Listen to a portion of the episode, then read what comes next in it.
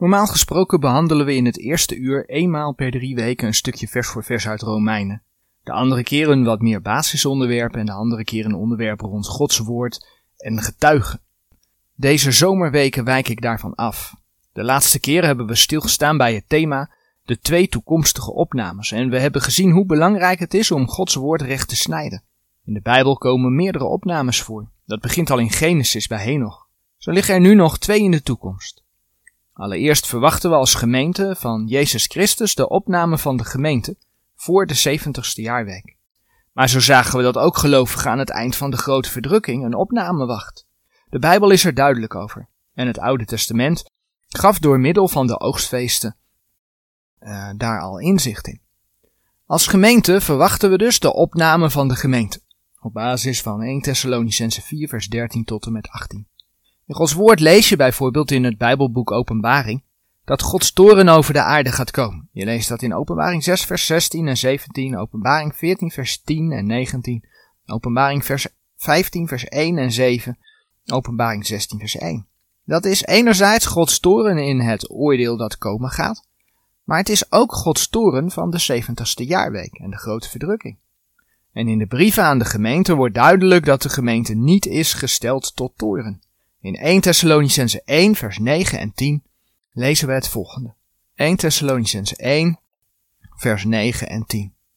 Want zij zelf verkondigen van ons hoedanige ingang wij tot u hebben, en hoe gij tot God bekeerd zijt van de afgoden, om de levende en waarachtige God te dienen, en zijn Zoon uit de hemelen te verwachten, de welke hij uit de doden verwekt heeft, namelijk Jezus, die ons verlost van de toekomende toren. En als we dan iets doorbladeren, 1 Thessalonicense 5, vers 9, zegt, want God heeft ons niet gesteld tot toren, maar tot verkrijging der zaligheid door onze Heer Jezus Christus. De toren is dus niet voor de gemeente. De Heer zal ons verlossen van de toekomstige toren. En dat wijst er dus op dat de Heer, net als hij Noach en de zijnen redde van de zondvloed, en net als hij Lot redde van de verwoesting van Sodom en Gomorra, dat de Heere de zijne weghaalt voordat zijn toren over de aarde gaat komen. In Romeinen 5 vers 9 vinden we dan nog geschreven. Romeinen 5 vers 9. Veel meer dan zijnde nu gerechtvaardigd door zijn bloed, zullen wij door hem behouden worden van de toren. Als kind van God ben je behouden. Je komt niet eens voor het oordeel van de grote witte troon, maar de Heere spaart je ook van zijn toren die over de aarde gaat komen. Als je dan gaat kijken waar die teksten over de toren in openbaring staan, dan betreft dat veelal de laatste twee zegels. En als je dat in de tijd gaat uitzetten, dan betreft dat het eind van de grote verdrukking. Het betreft het oordeel na de grote verdrukking en het betreft de laatste zeven plagen van de schalen ook weer aan het eind van de grote verdrukking. Voor sommigen de reden om te zeggen, zie je wel, de gemeente gaat wel door de grote verdrukking. Maar vergeet dan dat Johannes na de beschrijving van de gemeente in openbaring 2 en 3 opgenomen werd in de hemel, in openbaring 4 vers 1 en 2, en dat de gemeente in de beschrijving van de 70ste jaarweek in openbaring 4 tot en met 19 niet meer voorkomen. De opname van Johannes is een beeld van de opname van de gemeente, en daarmee ligt vast dat de gemeente voor de 70ste jaarweek opgenomen gaat worden. Maar toch zijn er dan altijd weer mensen die twijfel en verwarring zaaien weet je het wel zeker dat je bij de opname bent. En vaak wordt dan Matthäus 25 vers 1 tot en met 13 gebruikt. Laten we dat gedeelte lezen. Matthäus 25 vanaf vers 1 tot en met vers 13. Als dan zal het koninkrijk der hemelen zijn gelijk tien maagden, welke haar lampen namen en gingen uit de bruidegom tegemoet. En vijf van haar waren wijs, en vijf waren dwaas. Die dwaas waren, haar lampen nemende, namen geen olie met zich. Maar de wijze namen olie in haar vaten met haar lampen. Als nu de bruidegom vertoefde, werden zij alle sluimerig en vielen in slaap. En te middernacht geschiedde een geroep. Zie, de bruidegom komt, gaat uit hem tegemoet. Toen stonden al die maagden op en bereidden haar lampen. En de dwazen zeiden tot de wijze, geeft ons van uw olie, want onze lampen gaan uit. Doch de wijze antwoordde, zeggende, geen zins, opdat er misschien voor ons en voor u niet genoeg zijn maar gaat liever tot de verkopers en koopt voor uzelf. Als zij nu heen gingen om te kopen, kwam de bruidegom en die gereed waren, gingen met hem in tot de bruiloft. en de deur werd gesloten. Daarna kwamen ook de andere maagden, zeggende, Heere, Heere, doe ons open. En hij antwoordende zeide, Voorwaar zeg ik u, ik ken u niet. Zo waak dan, want gij weet de dag niet, noch de uren, in de welke de zoon des mensen komen zal. Je ziet dat deze gelijkenis vaak toegepast wordt op de gemeente van Jezus Christus, zelfs om de opname van de gemeente uit te leggen. In video's over de eindtijd heb ik ze ook wel voorbij zien komen, om mensen bijvoorbeeld aan te manen om waakzaam te zijn. En ja, dat is dan wel schrikken, want dit schriftgedeelte zegt wel in Matthäus 25 vers 10, als zij nu heen gingen om te kopen, kwam de bruidegom. En die gereed waren, gingen met hem in tot de bruiloft. En de deur werd gesloten. En in vers 12 wordt dan nog tegen de dwaze maagden, die niet voldoende olie hadden, gezegd. En hij antwoordende zeide, voorwaar zeg ik u, ik ken u niet. En dat zou dus betekenen dat er kinderen van God bij de opname van de gemeente achter zouden blijven. Maar klopt dat wel? Is deze gelijkenis wel van toepassing op de gemeente? Zoals ik de vorige keer reeds heb laten zien, is het Matthäus-evangelie in de eerste plaats juist niet gericht aan de gemeente. Het is de Heer Jezus die daar het Joodse volk vertelde dat het koninkrijk der hemelen, het duizendjarig vrederijk zou gaan komen. We hebben de versen gezien dat de boodschap van het koninkrijk niet aan de heidenen en de Samaritanen verkondigd moest worden. De boodschap van het koninkrijk was voor het huis Israëls. We hebben Matthäus 10 vers 5 tot en met 7 bekeken. De dingen die Matthäus dan ook over de eindtijd schrijft, gaan dan ook niet over de opname van de gemeente, maar over de tweede komst van de Heer Jezus op aarde. We hebben daar een aantal versen in Matthäus 24 bij bekeken. En juist in die context zegt Matthäus 25 vers 1, als dan zal het koninkrijk der hemelen zijn gelijk tien maagden, welke haar lampen namen en gingen uit, de bruidegom tegemoet. Dit gaat hier dus niet over de opname van de gemeente, maar dit gaat over de tweede komst van de Heer Jezus. Aan het eind van de 70ste jaarweek, aan het eind van de grote verdrukking. En de gemeente is dan niet meer aanwezig. Vervolgens zie je dat het in deze gelijkenis gaat over tien maagden. Dat is meervoud. En daar gaat het dan ook mis. De gemeente van Jezus Christus wordt nergens in de Bijbel vergeleken met meerdere maagden. De gemeente van de Heer Jezus wordt zijn lichaam genoemd. Je vindt dat in Efeze 1, vers 22 en 23. Dat is enkelvoud. En van daaruit zie je dat er bijvoorbeeld wel over één maagd gesproken wordt, namelijk een reine maagd. En dan zoeken we 2 Korinthe 11, vers 2 op. 2 Korinthe 11, vers 2. Er wordt dus over een reine maagd gesproken. Dat is omdat zij nog voorgesteld moet worden aan haar man. We lezen in dat vers, want ik ben ijverig over u met een ijver gods, want ik heb uw lieden toebereid, om u als een reine maagd aan één man voor te stellen, namelijk aan Christus. Het mooie is, als het om Israël in de zeventigste jaarweek gaat, dan spreekt de Heer wel over maagden, in meervoud. De 144.000 verzegelden uit Israël die je in Openbaring 7, vers 1 tot en met 8 tegenkomt, worden in Openbaring 14, vers 1 tot en met 5 maagden genoemd. Maagden, dus meervaat.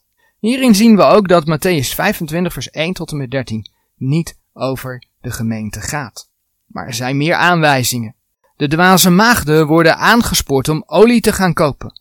Zij moeten er dus zelf voor zorgen om genoeg olie te hebben, om erbij te zijn. Maar dat is een vorm van werken. Terwijl de gemeente bijvoorbeeld in Titus 3 vers 4 en 5 het volgende gezegd wordt. Vaak lezen we Efeze 2 vers 8 en 9. Het is goed om daar ook een keer andere versen bij te zien. Dat we niet uit de werken gered zijn. Titus 3 vers 4 en 5 zeggen het volgende. Maar wanneer de goede tierenheid van God onze zaligmaker en zijn liefde tot de mensen verschenen is, heeft hij ons zalig gemaakt niet uit de werken der rechtvaardigheid die wij gedaan hadden, maar naar zijn barmhartigheid, door het bad der wedergeboorte en vernieuwing des heilige geestes. Het behoud is niet uit werken. Dit wijst er ook op dat dit gedeelte gericht is aan Israël in de 70ste jaarweek. De gemeente is dan weg en werken spelen dan weer een rol om behouden te blijven. Men zal bijvoorbeeld ook niet het merkteken van het beest mogen aannemen, Zoals Matthäus 24, vers 13 zegt, laten we dat vers maar even opzoeken. Matthäus 24, vers 13. Maar wie volharden zal tot het einde, die zal zalig worden. En dat is een groot verschil met de gemeentetijd. Die dwaze maagden hebben niet volhard en zullen er niet bij zijn als de Heere terugkomt. Maar die maagden gaan toch uit de bruidegom tegemoet. In Matthäus 25 vers 6 staat geschreven en te middernacht geschiedde een geroep. Zie de bruidegom komt, gaat uit hem tegemoet. Dat klopt, dat staat geschreven. Maar daar staat niet dat zij de bruidegom gingen huwen. Zij gingen de bruidegom ontmoeten om samen met hem en de bruid feest te vieren. Dat zie je onder andere in Matthäus 25 vers 10, alhoewel daarvan de bruid geen sprake is, maar dat de Heer als een gehuwde bruidegom terugkomt, dat blijkt bijvoorbeeld heel mooi uit Lucas 12. Laten we dat gedeelte opzoeken. Lucas 12 vers 36 en het eerste gedeelte van vers 37. Lucas 12 vers 36. En zijt gij de mensen gelijk die op hun Heer wachten, wanneer hij wederkomen zal van de bruiloft, opdat als hij komt en klopt, zij hem terstond mogen opendoen. Zalig zijn die dienstknechten welke de Heer als hij komt, zal wakende vinden. Hier lezen we dus dat de Joden die aan het einde van de grote verdrukking tot geloof zijn gekomen en de Heere verwachten, bij het bruiloftsfeest zullen zijn dat op de aarde zal plaatsvinden, als de Heer Jezus met zijn gemeente terugkomt. Dat is waar deze gelijkenis over gaat. En ja, als lid van de gemeente word je op diverse plekken in Gods woord opgeroepen om waakzaam te zijn. 1 Korinthe 15 vers 34, 1 Korinthe 16 vers 13, Colossense 4 vers 2, laten we, laten we Colossense 4 vers 2 opzoeken. Colossense 4 vers 2 houdt sterk aan in het gebed en waakt in hetzelfde met dankzegging. Waakt. Je behoort de Heere te verwachten, dat Hij je zal komen halen, en je zult Hem tegemoet gaan in de lucht. 1 Thessalonicense 4 vers 13 tot en met 18 zijn duidelijk. Maar in de grote verdrukking moet men dus ook waakzaam zijn. Matthäus 25 vers 13. Men verwacht dan een gehuwde bruidegom, die met zijn bruid terugkomt. Deze oproep tot waakzaamheid in Matthäus is dus niet voor de gemeente, maar voor de gelovigen in de grote verdrukking. En hier heel specifiek voor het Joodse volk. Herinneren we ons wat Romeinen 5 vers 9 zegt. Veel meer dan zijnde nu gerechtvaardigd door zijn bloed, zullen wij door hem behouden worden van de toren. Nou, daar kun je dus ook 1 Thessalonicense 1 vers 10 en 1 Thessalonicense 5 vers 9 bij opzoeken. De vraag, moet je bang zijn om de opname van de gemeente te missen, kun je tweeërlei beantwoorden. Ten eerste, ja, als iemand die niet gered is, wel. Dan zul je de opname namelijk missen. En de tijd op aarde gaat dan heel moeilijk worden. Je kunt dan nog steeds tot bekering komen, maar zult dan wel moeten volharden tot het einde. Ten tweede, nee, als wederomgeborene, als kind van God, hoef je niet bang te zijn dat je de opname zult missen. De Heere heeft je door zijn bloed gerechtvaardigd en daarmee gered van de toren. Hij zal zijn lichaam komen halen en laat echt geen onderdeel van zijn lichaam achter. Als kind van God zul je erbij zijn. Maar waarom moet je als lid van de gemeente dan wel waakzaam zijn? Daar kun je verschillende dingen voor benoemen. En daar gaan we nu niet uitgebreid op in. De conferentie heb ik in de verkondiging mogen spreken over het feit dat we ons niet moeten laten afleiden van Gods woord. Door valse vertalingen, door dromen, door tekenen, door wonderen, door gevoel. Mensen die zeggen te profiteren, dat soort dingen. Daar moeten we ons niet door laten afleiden van Gods woorden. Daar moeten we dus waakzaam voor zijn. Je mag bedenken dat we in een tijd van afval van geloof leven. En bedenk dat je als kind van God wel voor de rechterstoel van Christus zult komen. In 2 Korinthe 5 vers 10 2 Korinthe 5 vers 10 lezen we, want wij allen moeten geopenbaard worden voor de rechterstoel van Christus, opdat een iegelijk wegdragen hetgeen door het lichaam geschiet, nadat hij gedaan heeft, het zij goed, het zij kwaad. En die tekst is wel voor de gemeente. In plaats van bang te zijn om de opname van de gemeente te missen, is het raadzaam om veel meer met deze tekst bezig te zijn. Amen.